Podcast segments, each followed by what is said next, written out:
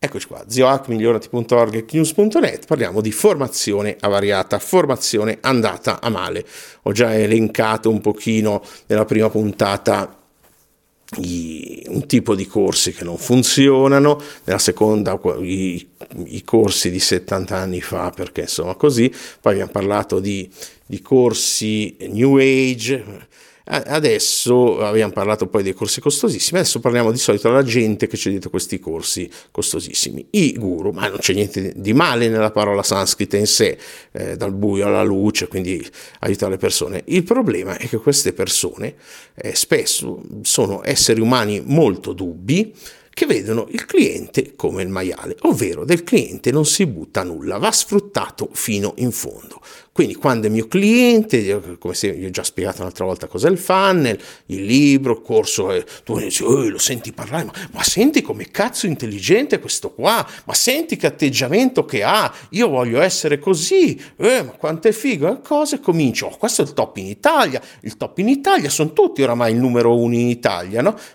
Vorrei essere il 108, che è già un buon numero, ecco, e questi hanno proprio una cosa che è il cliente come il maiale, bisogna sfruttarlo fino in fondo, quindi affiliazioni di ogni tipo, una volta che tu sei tra i miei follower io ti vendo di tutto, dal corso di lingue alle pentole e ai materassi. Ecco, mi diceva uno in un multilevel che una volta ho fatto presentare, guarda che questo tuo collega, uno di quei 5 famosi iniziali quando è iniziato, lui è dentro a tutti i multilevel. E poi perché? Perché con tutta la gente che mette sotto, tutti super pompati,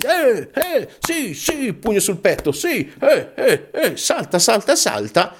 cazzo, fa un casino di soldi con le sue linee sotto, tutti li fa, tutti, e il suo modo di presentare è sempre lo stesso: se non entri in questa cosa, se non cogli questa occasione, sei uno sfigato, che è la stessa tecnica che usano i corsi, vi fanno saltare, se non salti sono sfigato, invece di darti degli strumenti senza usare troppa emotività, sì, un po' di motivazione è sempre utile, però che ti servano e ti accompagnino per tutta la vita. Ecco, quindi e quindi che vi devo dire, state attenti, perché queste, come diceva Kant,